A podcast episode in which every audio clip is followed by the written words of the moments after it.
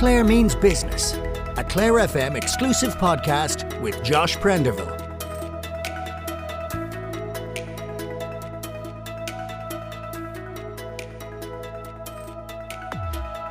Hello there, and you're very welcome along to this week's episode of Clare Means Business. I hope you've had a good week, and yes, this is the last episode of the podcast of January.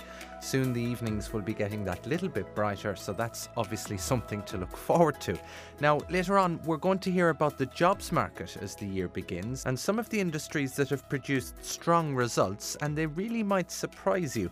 Now, however, many of you, particularly those with a sporting background or volunteering with clubs locally, will be familiar with ClubZap.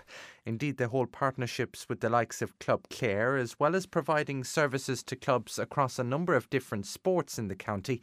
It's a mobile communications and payment platform for clubs to engage with their local community and deliver news, and it was the brainchild of two Claremen. One of them is Declan Murphy, who's from Six Mile Bridge, and he's with me now. Thanks for your time, Declan. It's been a journey for you and ClubZap then. How did it all get underway? Yeah, so um, Josh, I suppose uh, the, the founders of the company are myself, Declan Murphy, and Aidan Quilligan, and we both um, reside in Six Mile Bridge, born and reared, and I suppose uh, it's a bit of a sport in Mecca down around there, and we would have been involved in a lot of sports growing up. Uh, hurling, I suppose, is uh, very strong, GAA, and um, after finishing playing uh, myself, I would have always been involved in a voluntary role in the club. Um, I have a technical background, so I would have done the website and things like that, worked as PRO. Um, then, as my kids came along, I moved into coaching. So, would have been volunteering and seen a, a lot of the headaches that volunteers have in running a club.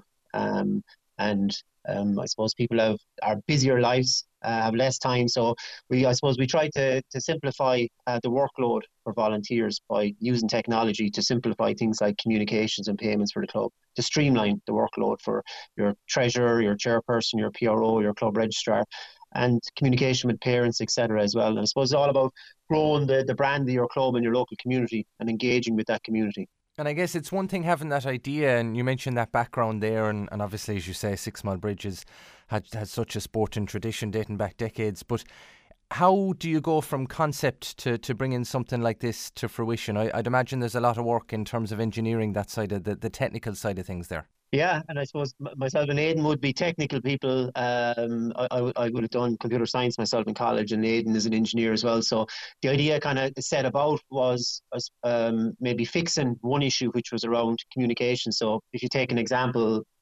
the mobile device came along, people were used to getting push notifications about reminding them of when things were on. Websites are all gone mobile, but the majority of websites for clubs, for example, didn't render on a mobile device and were built for the big screen. Um, so that's what we we just done for our own club to set about fixing it. And then we saw people were consuming content about their club, but they wanted you to tell them when the content was there, as in the push notification. And that's then came down to where the idea for the mobile app came from. Um, it was it was basically the highest way of engaging with people to tell them about what's going on in the club.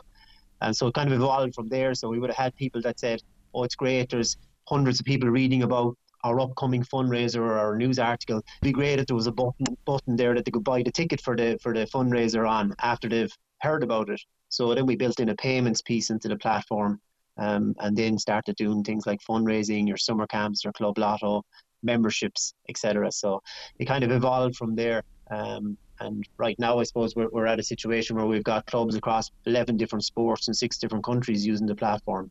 Um, so making life easier for those volunteers. Yeah, absolutely. And I wanted to ask you a bit about that that branching out into other sports. But dare I dare I say, was COVID almost a, a, positive in the sense of your business model? Because there were clubs who you know were, were obviously off the field for so long, but still had you know certain expenses that they need to to I suppose fundraise for or to keep people in tune with with other things when training was back on, when it was off, all that kind of thing. I, I'd say it really came into its own during that time.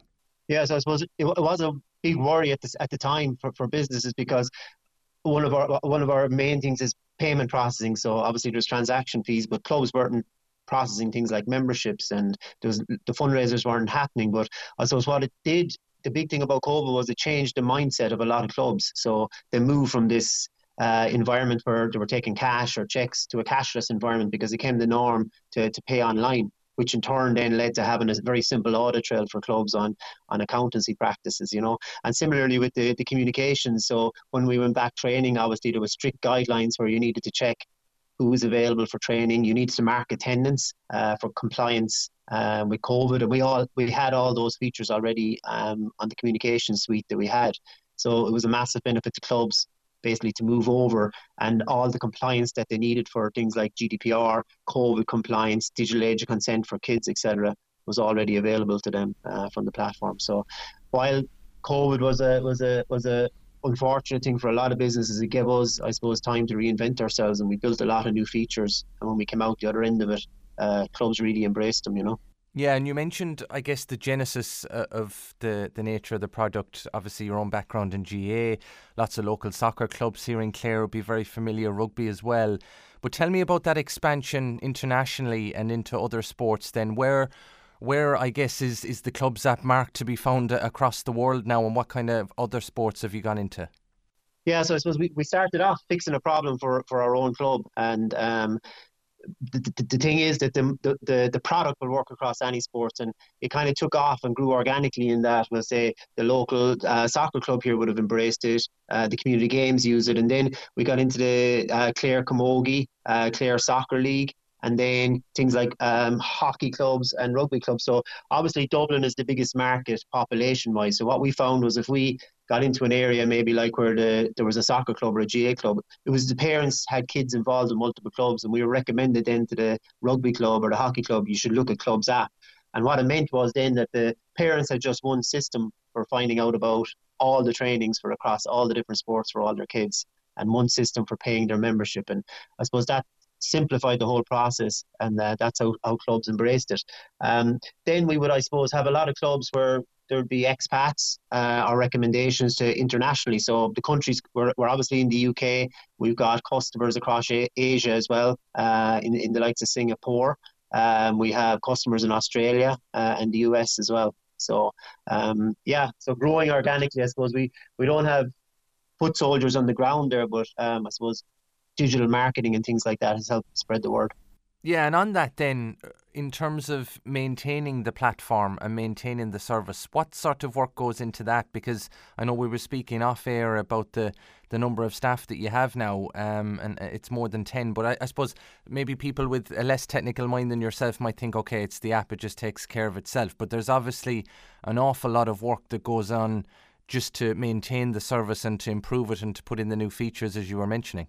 Yeah, and that's it. And I suppose, look, just the success of ClubZap is, is how a club embraces it. So you could have a, a club with a very proactive uh, PRO or, or, or uh, person in the club, and the parents or the users of the app there think that it's it's a great solution. Or you might have a club that has nobody to update it and it's not being used, and they, they won't get the benefit as much either. So I suppose from a technical point of view, what we try to build is all around simplicity. Okay, to to make it simple for anybody without any technical experience to to manage the platform. So the way it would work is a club would come along, they'd register on our platform, we'd activate the service for them and train them up and then they hit the ground running themselves. And it's very simple, basically, to publish news and simple things like a lot of clubs would have social media channels, for example. So if you publish a news article through ClubZap, a single click would update the app, your website, your Facebook, and your Twitter. So again, there's four jobs there done with a single click.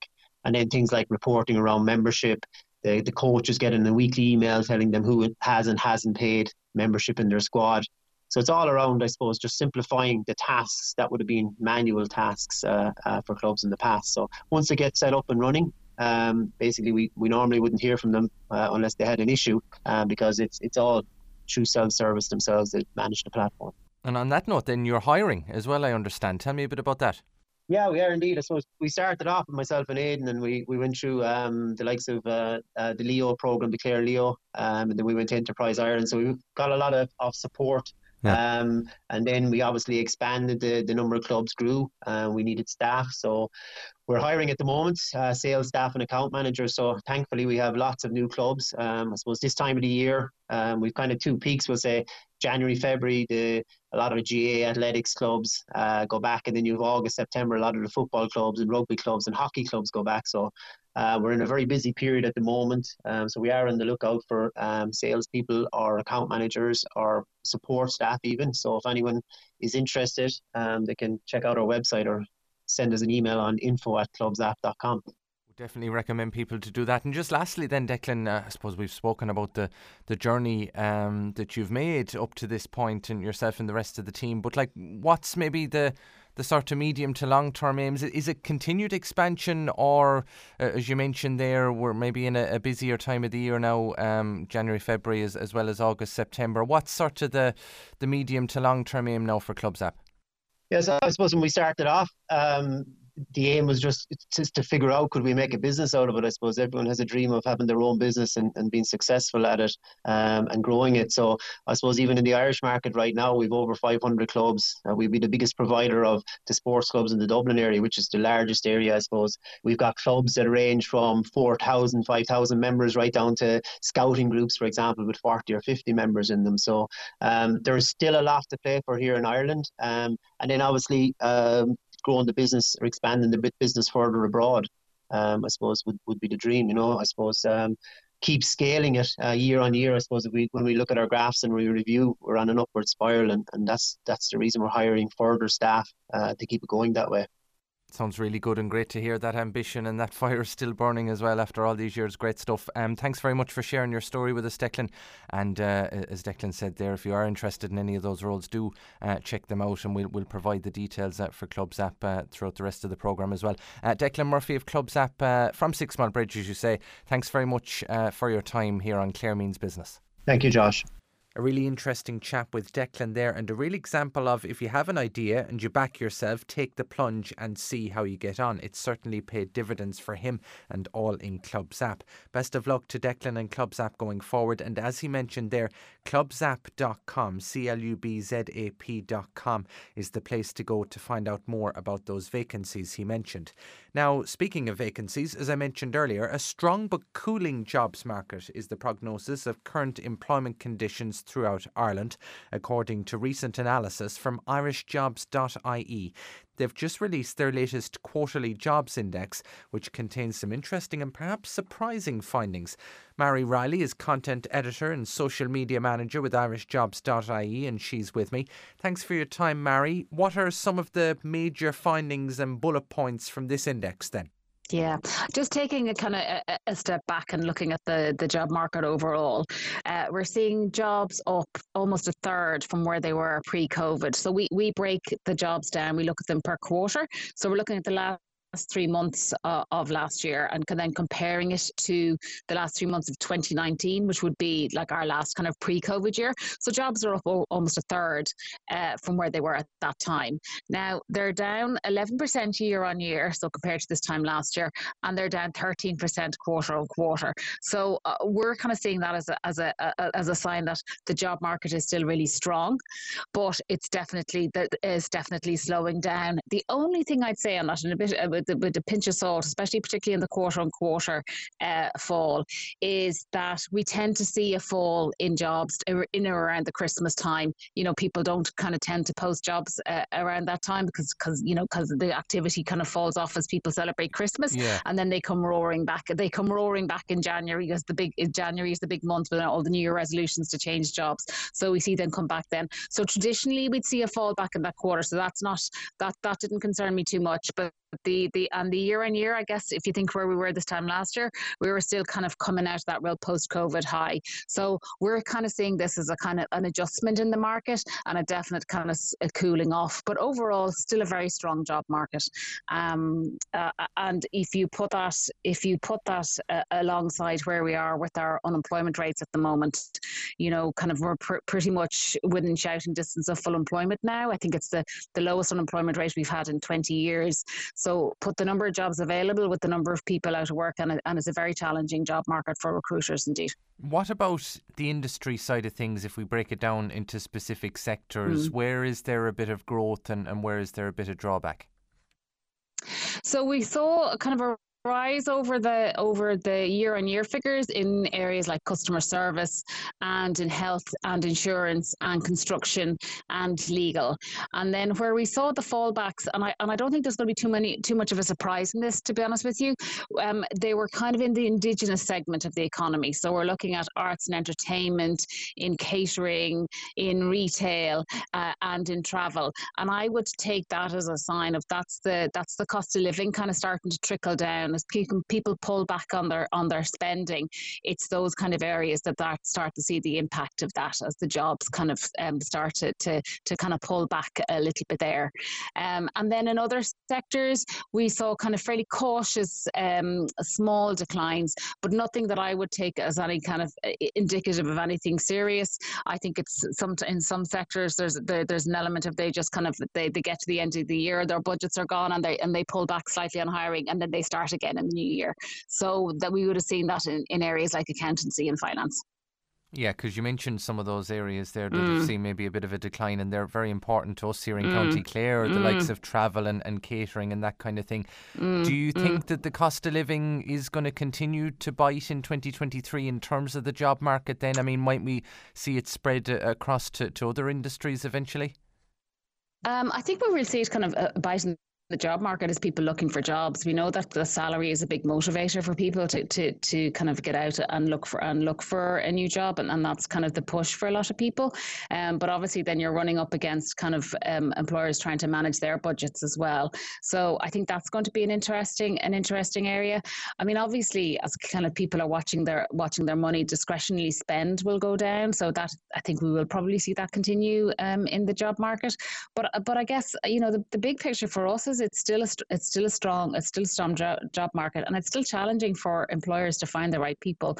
We we did a bit of work uh, in in Irish jobs just looking at the job market overall, like the really big picture, taking a step back. Mm. Um, we we did our sums and, and looked at the CSO data back from 2008, um, and in 2008 when you matched the CSO jobs with the number of people available, we worked out there were 60 people available for every job advertised. Now where we are now, that's down to three people per job. So that's how hard it is to find people for the for, for work at the moment. It's really an employees market then, Mary. Yes, yeah, very much, very much so, very much so. And in fact, it's one of those things. It's kind of changed in a way how you know how uh, employers will recruit and what they're looking at, what they're prioritizing. Because what you're, what employers are having to do now is uh, is attract um, people from other employers. Um, so that then means that they're looking at their talent offerings you know what are they offering people what are their salaries uh, what are their flexible working which has become hugely important to people now um, uh, what are their benefits and also looking at, at their candidate experience, you know, how they treat people during the recruitment process really matters to people as well. So it's a very different type of, of job market. And to be honest with you, I don't see that changing anytime soon. Un- unemployment the unemployment rate is predicted to go up slightly. Uh, the ESRI said it, it would go up to about maybe under 5%, but they didn't expect it to go over that. And that's still a very low employment unemployment rate. So I think that trend towards p- employers looking at what they can offer to people um, is going to stay with us um, for the for the foreseeable future, for sure and things like flexible remote hybrid working options i would imagine are right up there. I, have seen a number of different well, reports which suggest that maybe people are looking at that aspect of things as much as they would a salary. I mean is that kind of what you've been seeing now? Yes, yes, very much, very much so. What's really interesting is that we've seen fully remote jobs uh, fall back and they've fallen for the last two quarters. So, you know, in quarter three and quarter four, they fell back. In fact, they fell by 20% um, in our latest job index. Now, they're fully remote working, and that's one to watch because I think that might be a COVID hangover, and I don't think they're going to they're, they're not going to disappear, but but they haven't found their level yet in the kind of post COVID wor- post COVID world. But we are seeing hybrid um, hybrid working. I think is is here to stay, and we're seeing it kind of uh, filter through in uh, job descriptions um, on Irish jobs, and and it's just part of the negotiation package. And I think what people are doing and are uh, you know if salary if salary increases are challenging, um, they're looking at how they can um, save money on, on commuting and, and costs that way. So hybrid has become really important to people, yeah, for sure. Just in terms of County Clare, I, I don't know if you have any uh, mm. county specifics um, in, in terms of county-wide increases or decreases in terms of vacancies? Yeah, kind of you're following the kind of national trend. In fact, you're probably better than the national trend in terms of pre-COVID because you've got jobs up 85%, which is is is amazing to see and fantastic to see. Um, down year on year, 22% and down 16% quarter on quarter. Again, with that caveat around, you know, that kind of, you know, like traditional fallback from from between the, the, the two quarters at the end of the year. Um, but the big drivers for your jobs uh, over the last while are, are, logistics and science, which I don't I don't think should come as any surprise to you, to be honest with you, um, given the kind of the, the, the caliber of companies that are in, you know, operating in Clare. So, you know, at the moment on Irish Jobs, you have people like uh, Mirex, uh, the gene therapy company, and they've got 11 jobs live at the moment mm. with us. Um, and then you have people like um, Vitalograph um, with nine jobs live. And, and, you know, they're all, they're high quality jobs um, in the science area.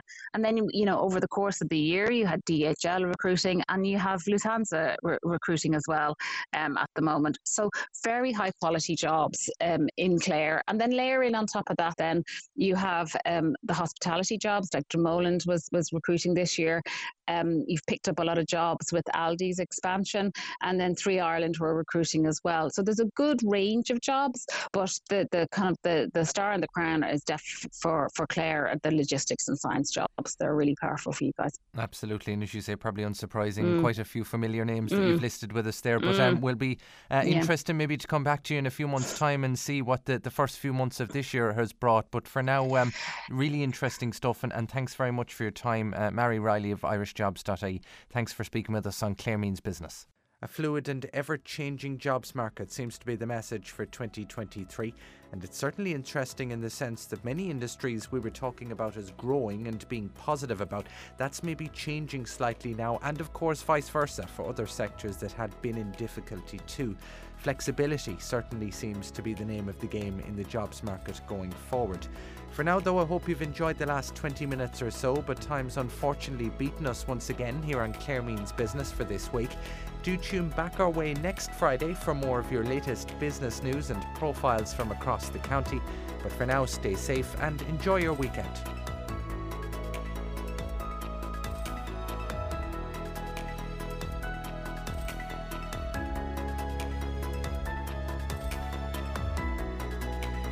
You've been listening to an exclusive Clare FM podcast presented by Josh Prenderville. Log on each week to hear Clare Means Business.